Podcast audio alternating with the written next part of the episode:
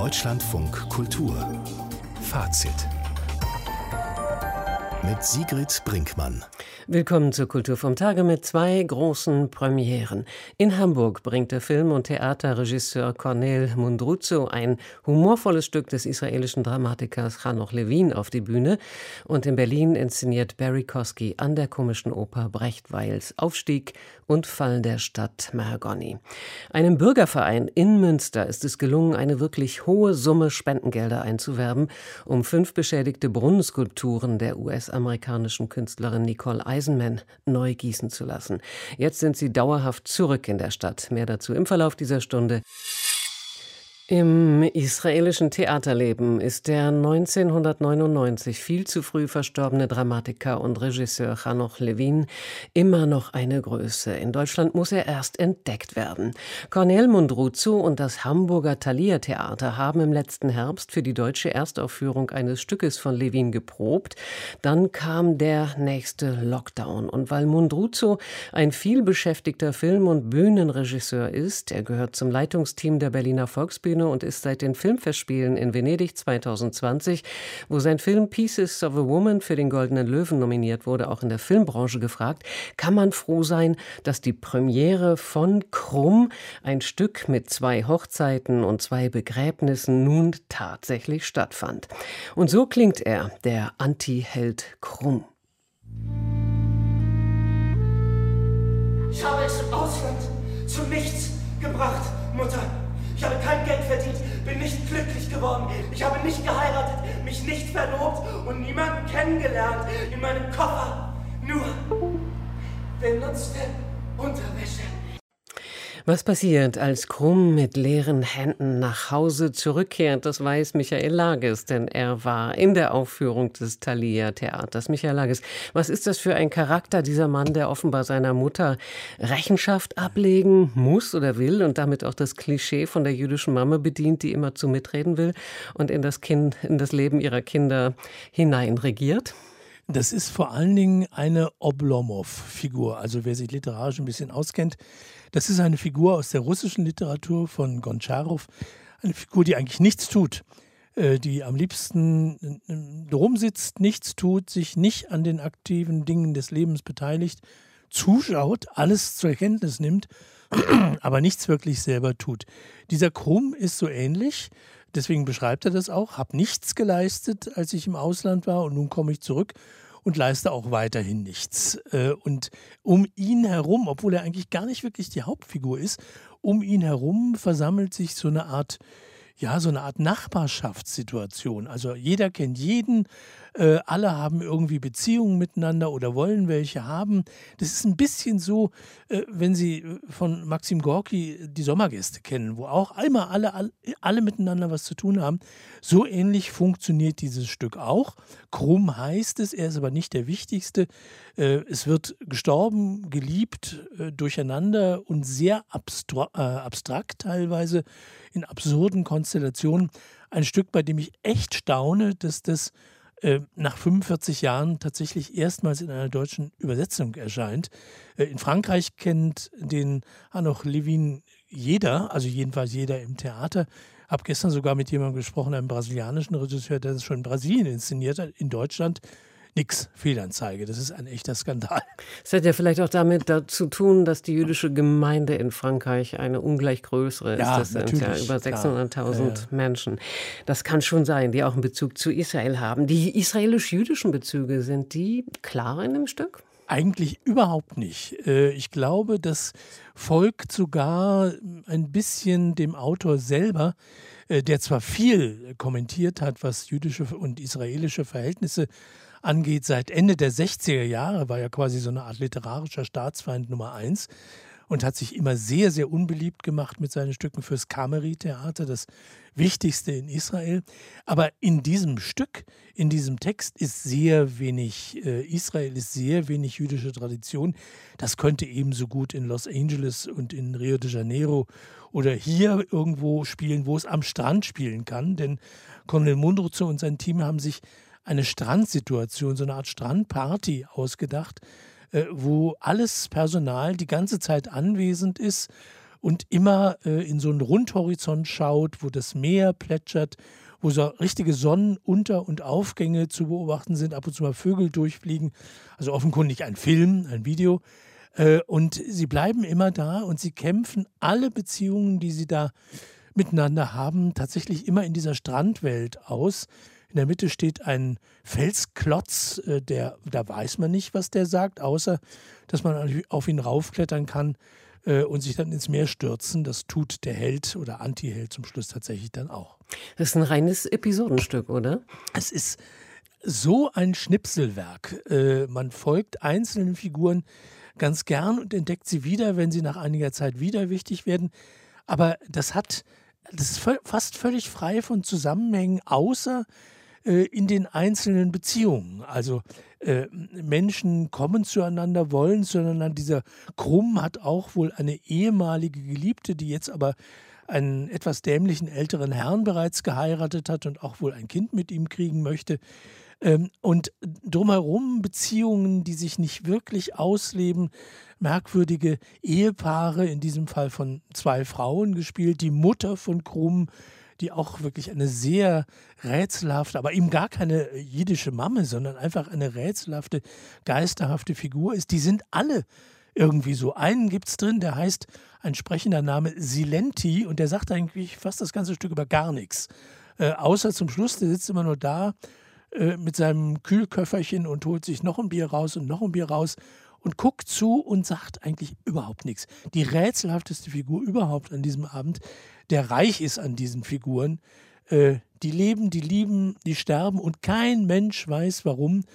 Und dann noch Levin legt dem sozusagen so eine, ja, so, so eine ähm, dystopische äh, Un Unzukunft zugrunde. Also die wissen alle wirklich nicht, äh, welches ihr Ausfl Ausflucht, ihre Ausflucht aus dieser, äh, aus dieser Unausweichlichkeit sein könnte. Wissen sie nicht denken sie zwar ab und zu mal drüber nach, aber eigentlich sind sie alle wie dieser Krumm, der ein Oblomov ist und tatsächlich ihm gar nichts tut.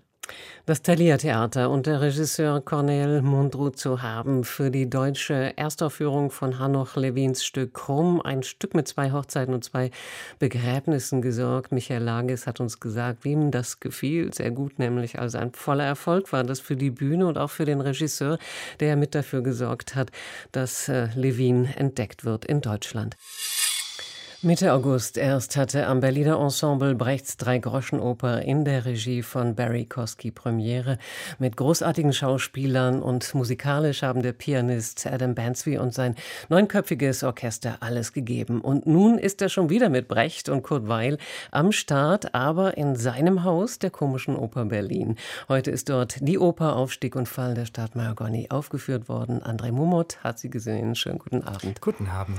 Das Ganze spielt im Westen Westen der USA, Fatty, drei Einigkeitsmoses und die Witwe Beckbick, alle drei von der Polizei gesucht, stranden in der Einöde. Eigentlich möchten sie unter die Goldsucher gehen, doch viel einfacher ist es, die Goldsucher anzulocken und ihnen das hart verdiente Geld abzunehmen. In der kurzerhand neu gegründeten Stadt Mahagoni, die schnell Huren und lauter vergnügungssüchtige Glückssucher anzieht. So viel mal ganz mhm. schnell zur Ausgangssituation in diesem Ort gesagt. Tag, der ja zügig zur Hölle mutiert. Wie, André Mumut, sieht denn die Szenerie aus in Barry Koskis Inszenierung? Man konnte das schon im Programmheft lesen. Barry Koski und sein Bühnenbildner Klaus Grünberg haben sich dazu entschlossen, all das, was schon im Text und in der Musik vorkommt, also all diese Lust und die Rauschzustände und diese aufblühende Stadt nicht nochmal zusätzlich abzubilden. Das klingt erstmal nach einer guten Idee, das so ganz minimalistisch zu machen. Das ist auf einer kargen Bühne angesiedelt. Alles ist sehr dunkel, von Vorhängen eingefasst, die dann später immerhin Spiegel dahinter offenbaren. Also irgendwie wird das Publikum als Gesellschaft mitgespiegelt. Aber ich muss sagen, gerade am Anfang der Inszenierung wirkte das für mich mehr so wie so ein Betriebsausflug, der ein bisschen eskaliert, als dass da eine große Gesellschaftsparabel sich entfaltet. Ich hätte den Schauspielerinnen, Schauspieler beziehungsweise dem, dem singenden Ensemble und dem Chor auch ein bisschen mehr Spielfläche gewünscht an diesem Abend. Also mir war es tatsächlich tatsächlich ein bisschen arg karg. Wie schnell beschleunigt sich denn eigentlich die Brutalität, mit der Mahagoni regiert wird über Leute, die man animiert, aber wirklich alles zu verspielen. Ja, es ist ein schneller Prozess, der sich da auch auf der Bühne dramatisch entfaltet, begleitet auch von einem Hurrikan, wie es immer heißt, also von einem Hurricane. Da zum Beispiel ist dann auch wieder eine sehr interessante Art und Weise zu beobachten, wie Koski das inszeniert, nämlich einfach nur mit einer flackernden Lampe. Das hat aber trotzdem eine große dramatische Wirkung. Also mit diesen kleinen Elementen, mit diesen kleinen Bühneneffekten kann er sehr gut arbeiten. Aber was mich interessiert hat oder was ich auch bemerkenswert fand, ist, da entsteht eine Stadt, in der man alles dürfen darf darf. Das ist eine dieser berühmten Sätze des Stückes und das hat auch viel, finde ich, mit unserer Zeit in dieser Corona-Pandemie zu tun, weil alle plötzlich Entbehrungen hatten, Dinge nicht durften, die sie für selbstverständlich hielten, also Konsum und Hedonismus. Und ähm, da entsteht dann auch eine große Frustration, genau wie in diesem Stück. Das hatte viel mit uns zu tun. Wir hören mal, wie gesungen wird, was in Mahagoni die Regel bzw. Vertrag ist. Erst kommt das Fressen, dann der Liebesakt, danach das Boxen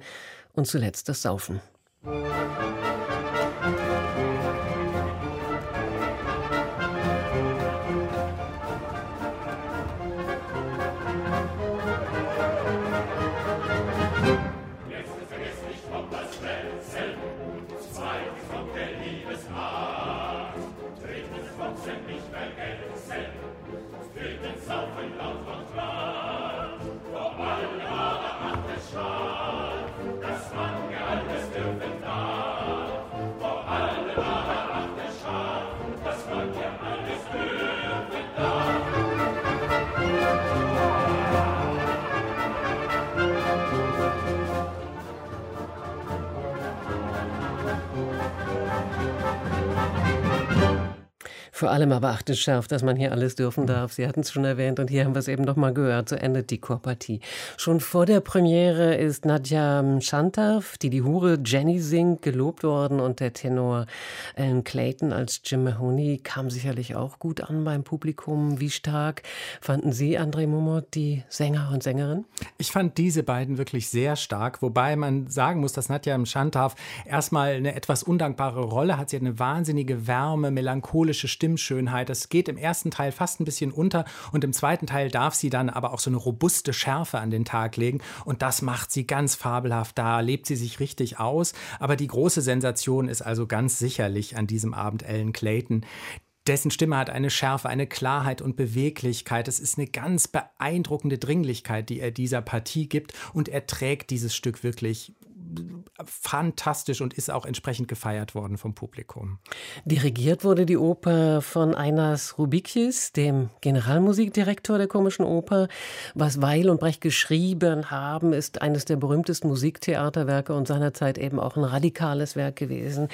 Wie radikal gut gespielt wurde es bei der Premiere? Es wurde radikal gut gespielt und das muss man wirklich sagen. Es ist kein ganz leichtes Stück, weil es wirklich ganz viele musikalische Elemente vereint und natürlich natürlich auch so ein paar Längen vielleicht hat, aber es ist unfassbar beeindruckend und es ist heute Abend unfassbar beeindruckend von diesem Orchester und diesem Dirigenten zur Aufführung gebracht worden. Das ist natürlich der Sound der 20er, aber das schmettert, das funkelt, das hat eine majestätische Wucht auch. Das ist immer wieder extrem überraschend, was da musikalisch passiert und ich glaube, viel besser, als man das heute gehört hat, aus dem Orchestergraben kann man es kaum hören. Und dann muss man auch sagen, ist diese Zurückhaltung von Barry Kosky in der Inszenierung, geht dann am Ende doch auf, weil dies ist ein Abend, der sagt, hört euch das mal an, hört euch die Texte an, hört euch diese fantastische Musik an. Wir machen hier gar nicht viel, wir lenken euch nicht mit schillernden bunten Farben ab, die sind alle in der Musik und in diesem Text von Brecht. Und insofern ist es ein wirklich beeindruckender Abend geworden. Barry Kosky hat Brechtweils Aufstieg und Fall der Stadt Mergoni an der komischen Oper inszeniert. Für uns hat André Mumot die Premiere besucht. Besten Dank für Ihre Kritik. Deutschlandfunk Kultur Kulturnachrichten. Und die kommen von Viktoria Eglau. Der Aachener Karlspreis ist an den rumänischen Präsidenten Klaus Johannes verliehen worden. Johannes wurde heute für sein Engagement für Einigkeit, gegenseitige Anerkennung und Versöhnung in Europa und als Streiter für die europäischen Werte geehrt. In seiner Festrede würdigte EU-Ratspräsident Charles Michel unter anderem die prinzipientreue Haltung des rumänischen Präsidenten. Johannes rief in seiner Rede die EU zur Einigkeit auf und warnte vor einem Europa Europa der zwei Geschwindigkeiten. An dieser Stelle möchte ich mein Plädoyer für europäische Einheit und Solidarität erneuern. Es ist wahr, dass heute bestimmte Entscheidungen im kleinen Kreis schneller getroffen werden können. Doch die wahre Kraft der Union, vor allem in einer immer enger vernetzten Welt, in der die EU auch immer öfter der Kritik ausgesetzt ist, ist nicht durch konzentrische Kreise oder unterschiedliche Geschwindigkeiten gegeben. Der Karlspreisträger Klaus Johannes. Die Auszeichnung wird seit 1950 an Persönlichkeiten und Institutionen vergeben, die sich um die europäische Einigung verdient machen. Der Präsident der Bundeszentrale für politische Bildung, Krüger, sieht kein Demokratiedefizit im Osten. Das sagte er dem Redaktionsnetzwerk Deutschland. Trotz des in den neuen Bundesländern teils sehr guten Abschneidens der AfD bei der Bundestagswahl nehme er die Menschen in Ostdeutschland gegen Kritik an ihrer Demokratiefähigkeit in Schutz. Er halte die These, dass es den Ostdeutschen an Demokratieerfahrung fehle, für veraltet, sagte Krüger. Und gute AfD AfD-Ergebnisse könnten einem durchaus auch in anderen Landesteilen begegnen, etwa in Bayern. In Ostdeutschland sei die AfD immer da besonders stark, wo die bisherigen Volksparteien besonders schwach seien, fügte Krüger hinzu. Vor der Filmkamera und auf der Theaterbühne machte Hertha Stahl in den 50er und 60er Jahren Karriere. Heute ist die Schauspielerin im Alter von 91 Jahren gestorben. Das meldet die Nachrichtenagentur dpa. Stahl wurde in Wien geboren und lebte seit mehr als drei Jahrzehnten in München. Sie war ein künstlerisches Multitalent, beherrschte nicht nur Schauspiel, sondern auch Tanz und Gesang.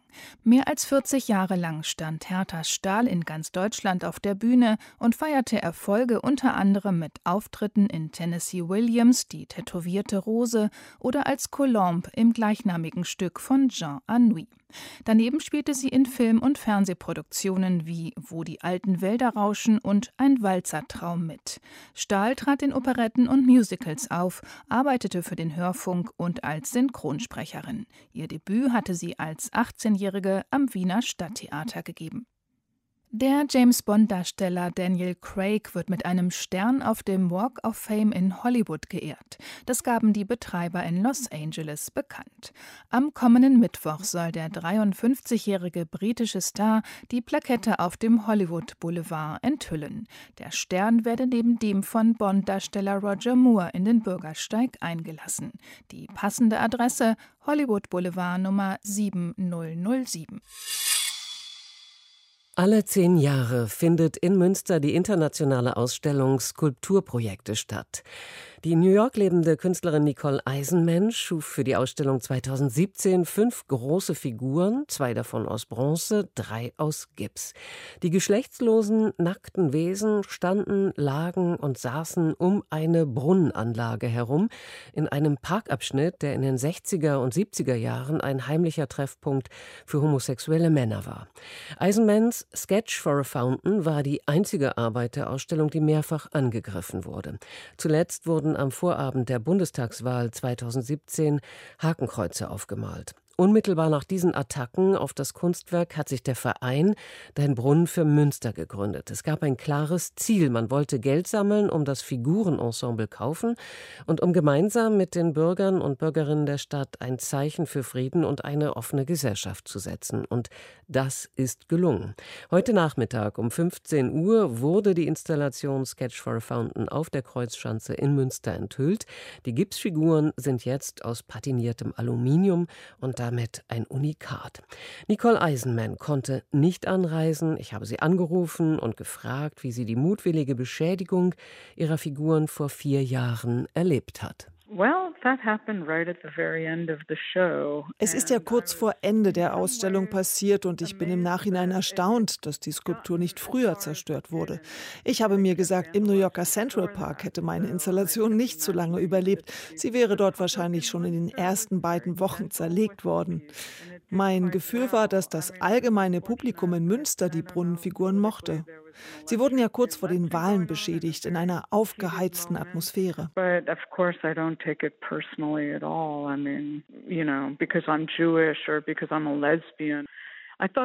Ich nehme den Angriff auf meine Kunst überhaupt nicht persönlich und glaube nicht, dass mein Jüdischsein und dass ich lesbisch bin etwas damit zu tun haben. Die Schmierereien fand ich ziemlich kindisch. Es wurde ja nicht nur ein Hakenkreuz aufgepinselt, es gab auch eine cartoonhafte Peniszeichnung und ein paar Graffiti-Tags. Und ganz ähnliche Graffitis fand man an Fassaden einer Grundschule. Also das sieht doch so aus, als wären das ein paar Jugendliche gewesen. Es hilft, diese Begleitumstände zu sehen. It helps to know some of it. Heute, vier Jahre nach der Beschädigung, stehen die fünf neu gefertigten Figuren der Installation Sketch for a Fountain wieder im öffentlichen Raum in einem Park in Münster und das dauerhaft. Sötgen Stigemeyer-Öhlen hat sich gemeinsam mit Manfred Petermann, Marie Gahlen, Sandra Silbernagel und Ute Hamme von Anfang an dafür bei Dein Brunnen für Münster e.V. engagiert. Guten Abend, Frau Stigemeyer-Öhlen. Ja, guten Abend, Frau Brinkmann. Nicole Eisenmann betrachtet den Vorgang ja bewundernswert gelassen. Ich stelle mir vor, dass viele Münsteranerinnen wütend und angewidert waren von der mutwilligen Entstellung und teilweisen Zerstörung der Skulpturengruppe. Was hat Sie dazu gebracht, sehr schnell tätig zu werden? Ja, also es war so, dass diese Arbeit von der Nicole Eisenmann eine der beliebtesten Arbeiten der Skulpturenausstellung war. Und umso schockierender war es natürlich, dass gerade dieses Werk auch mehrfach beschädigt wurde. Zuletzt auch im ganz direkten Kontext zur Bundestagswahl mit Hakenkreuzen und homophoben Beschmierungen. Und die Nicole Eisenmann hat sogar damals getwittert, dass ihr Kunstwerk kurz vor einer Wahl, in der die O-Ton-Nazis das erste Mal wieder im Deutschen Bundestag sitzen, ihr Kunstwerk zerstört wurde. Also das ging wirklich auch in die internationale Presse, dass diese Hakenkreuze da drauf waren. Und wir waren darüber so schockiert. Und Münster war ja die einzige Stadt in Deutschland, wo die AfD keine 5 Prozent bekommen hat. Und wir haben gesagt, wir möchten jetzt ein Zeichen setzen für Frieden und Toleranz. Münster ist eine Friedensstadt. Und die Idee war, dass die Münsteraner Bevölkerung, also eine breit angelegte Spendensammlung war angedacht, dass die Münzeraner Bevölkerung eben dieses Kunstwerk kauft und damit ein Zeichen für eine offene Gesellschaft zu setzen. Sie sind sicherlich stolz, dass eine so große Geldsumme, das sind ja mehr als 600.000 Euro, eingesammelt werden konnte, um die Plastiken zu erwerben. Wie haben Sie das geschafft? Ja, am Ende des Tages haben wir jetzt so circa 850.000 Euro eingesammelt, weil, wie man das so von Bauten kennt, dass ja am Ende immer alles etwas teurer wird. Und wir haben tatsächlich das Ziel gehabt, die Hälfte dieses Geldes von der Bevölkerung zu bekommen und die andere Hälfte aus öffentlichen Fördertöpfen, Stiftungen etc. Und haben dann im Jahr 2018 im wahrsten Sinne des Wortes auf der Straße gestanden. Wir haben also alle Straßenfeste, Viertelfeste mitgenommen, die lange Nacht der Museen. Dann gibt es hier so einen Schauraum einmal im Jahr, wo alle Galerien geöffnet haben. Da haben wir also wirklich das Gespräch zu den Bürgerinnen und Bürgern gesucht, auch um die Idee zu erklären dieses Projektes. Dann hat die Nicole Eisenmann uns eine ganz schöne Zeichnung geschenkt, den Kopf von dieser Hauptfigur von dem Brunnen, den wir also auf T-Shirts gedruckt haben, auf Brunnenbeutel, auf Gläser und haben also ganz viel Material auch gehabt, um das zu verschenken und haben dann dafür Spenden eingesammelt. Dann haben wir eine Lotterie gestartet haben damit, ich glaube, 35.000 Euro damals eingenommen.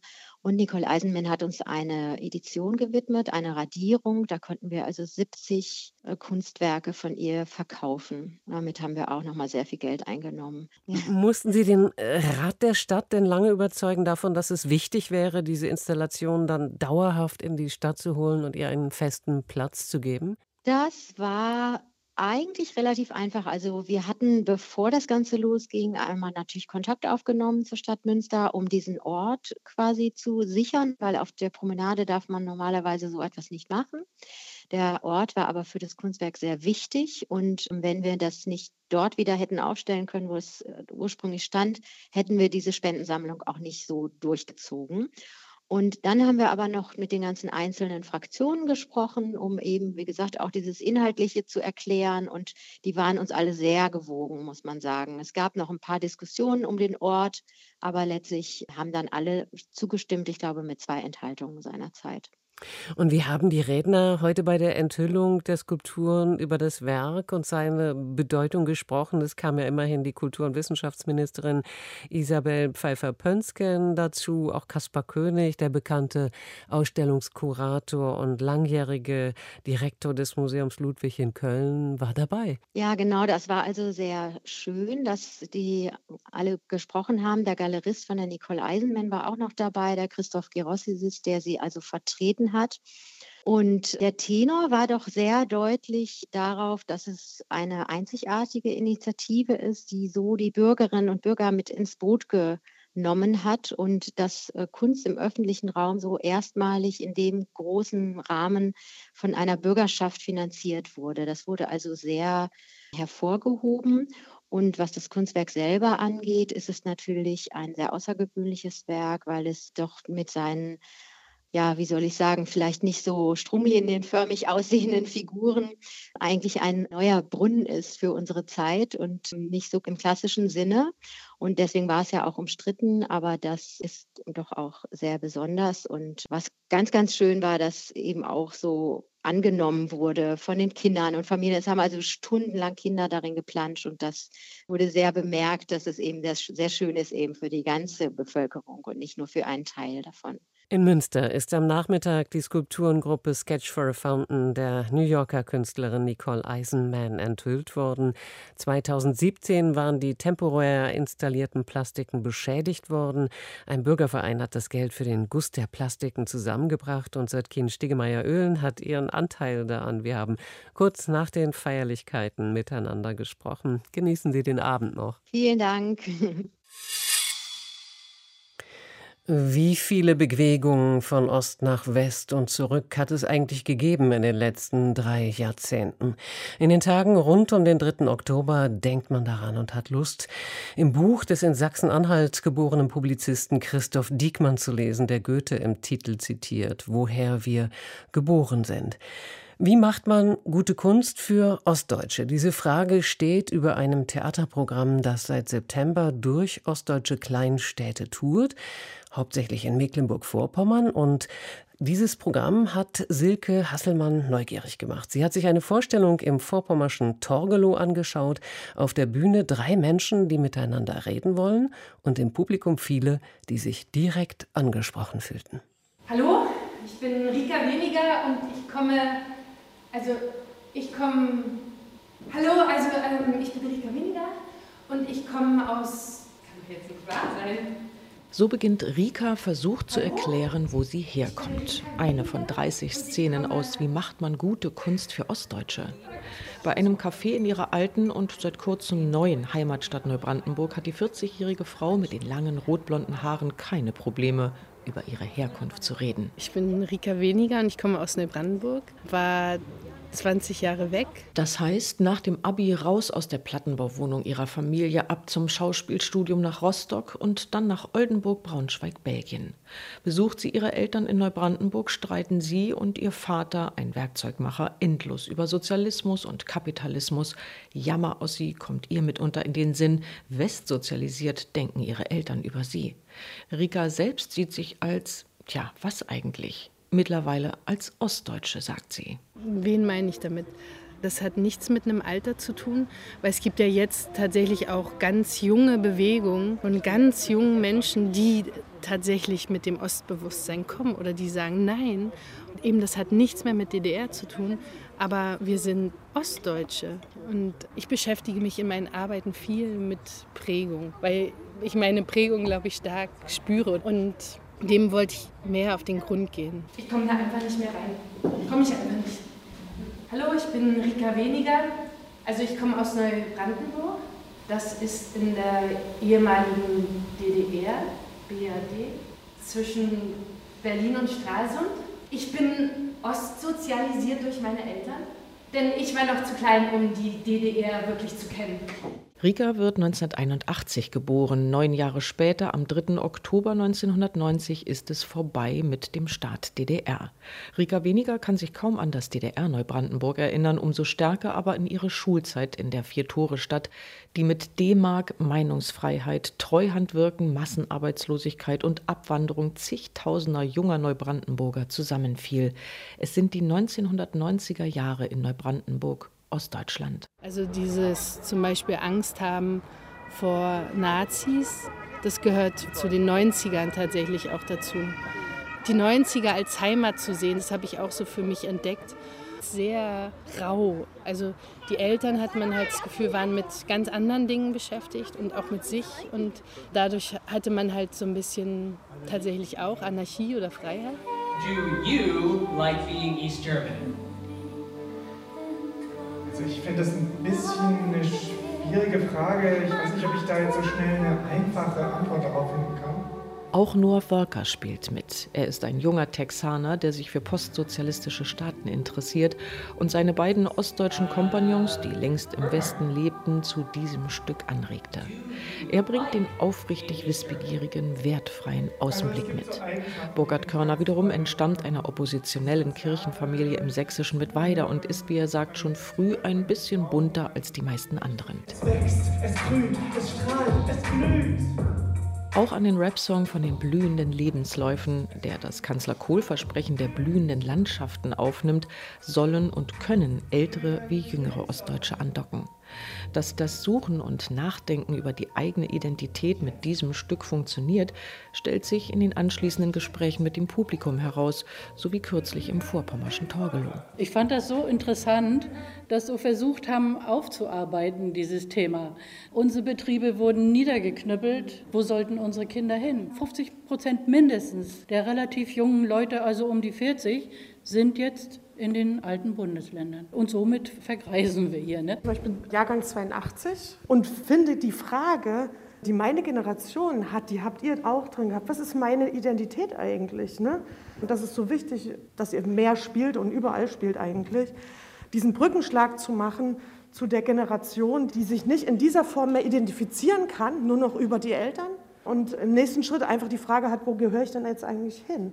Übrigens, so endet die Szene. Rika versucht zu erklären, wo sie herkommt. Dies ist die Geschichte über meine Perspektive auf den Fleck Erde nach 1989, der zurückblieb, als ich das Land, in dem ich geboren wurde, was das Land meiner Eltern ist, denn ich war noch zu klein, um die DDR wirklich zu kennen, aufhörte zu existieren. Wie macht man gute Kunst für Ostdeutsche? Im Oktober führt die Tour nach Sachsen. Wir sind in Fazit morgen übrigens mit der in Mecklenburg-Vorpommern lebenden Schriftstellerin Helga Schubert verabredet. Für sie ist und bleibt der 3. Oktober ein Feiertag. Die Kunstsammlung Chemnitz sind unter der Leitung von Frederik Bußmann zu einem Ort geworden, an dem Leute aus den Künsten, der Wissenschaft und der Kulturpolitik miteinander ins Gespräch kommen. An diesem Wochenende zum Beispiel über das Bauen in der Nachkriegszeit, über den Stil und das Bewahrenswerte an der sogenannten Ostmoderne. Heute ist die internationale Konferenz Matrix Moderne zu Ende gegangen.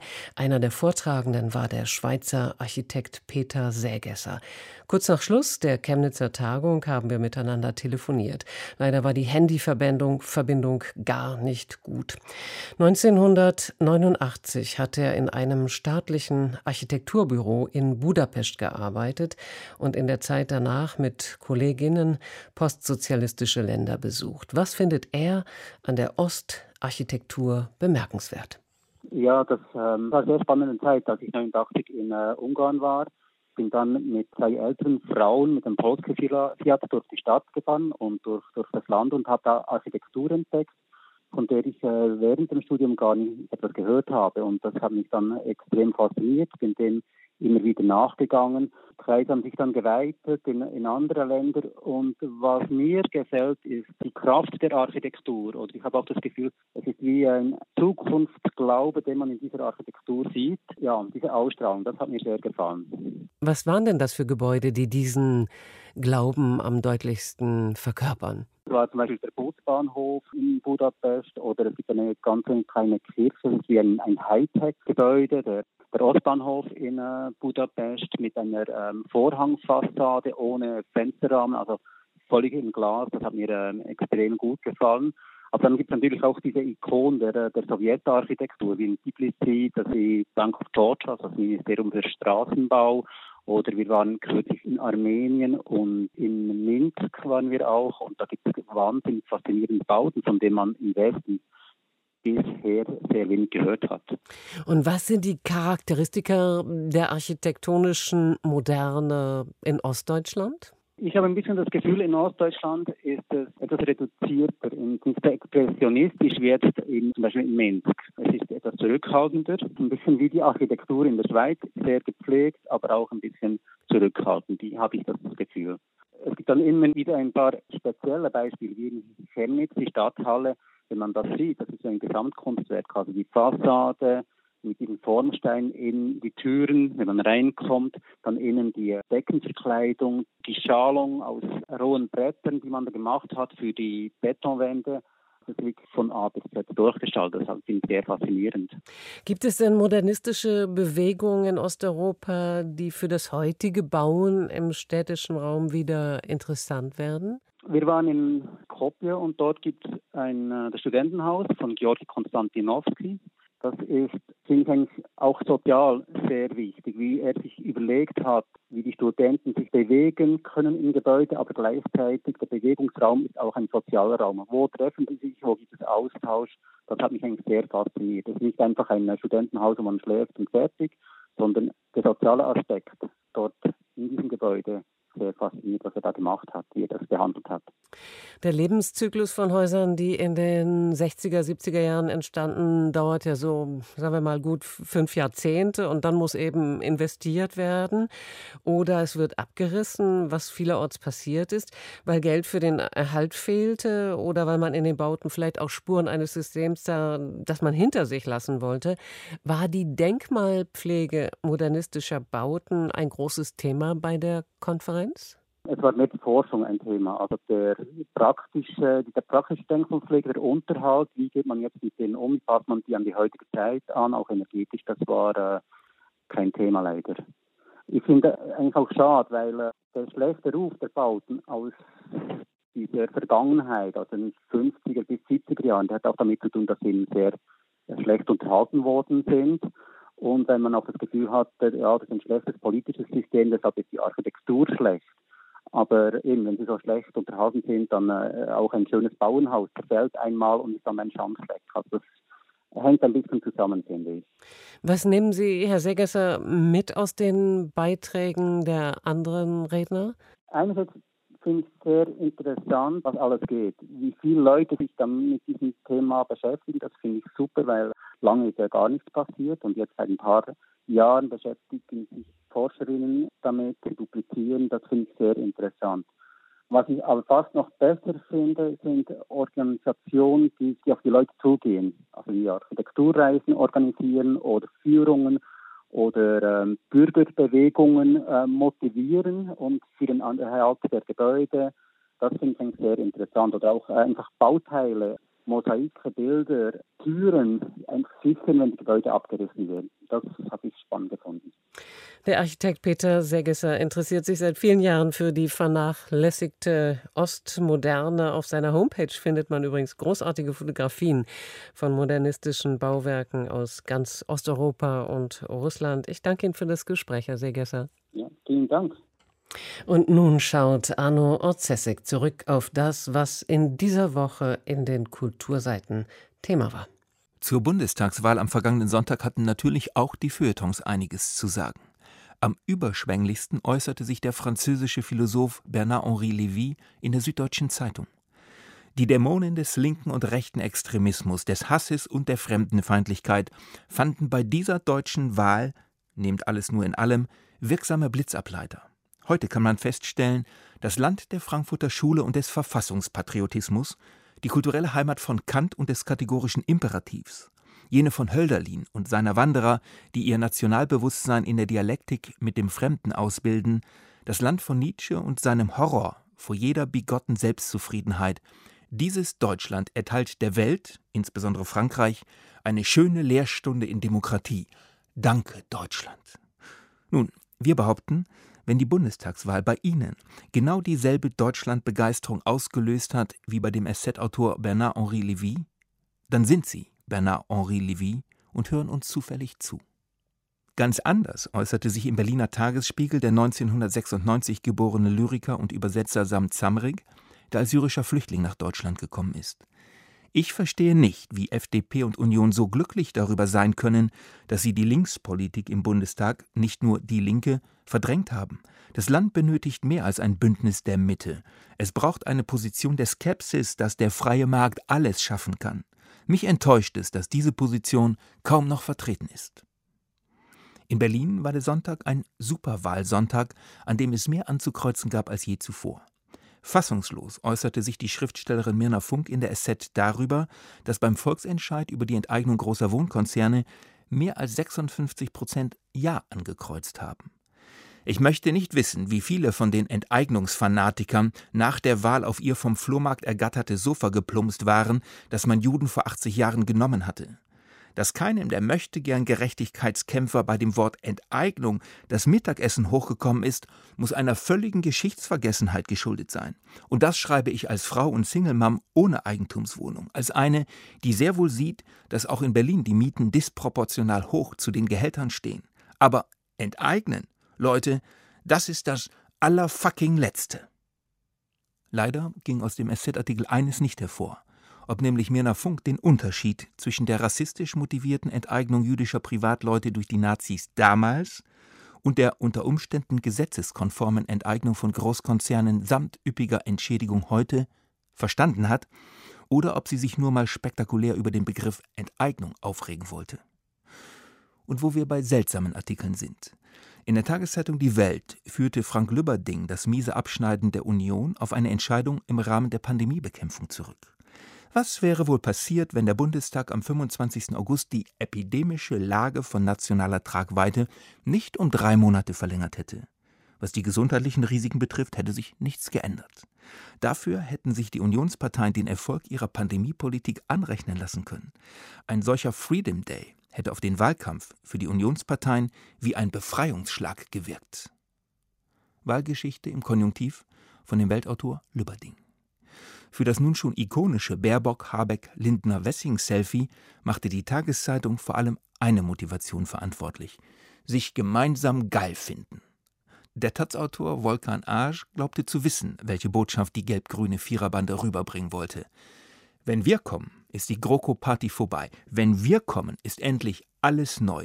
Denn wenn wir kommen, gibt es Zukunft, Ökologie, Innovation oder eben ökologische Massenerfinderei. Der Tagesspiegel spottete Selfie als Selbstvergewisserung. Wer Instagram beherrscht, kann auch zusammen regieren. Zur Kultur im engeren Sinne. Im Aufmerksamkeitsranking an der Spitze Jonathan Fransons Roman Crossroads und der Bond-Film Keine Zeit zu sterben. Nicht weit dahinter Florentina Holzingers Performance A Divine Comedy an der Volksbühne.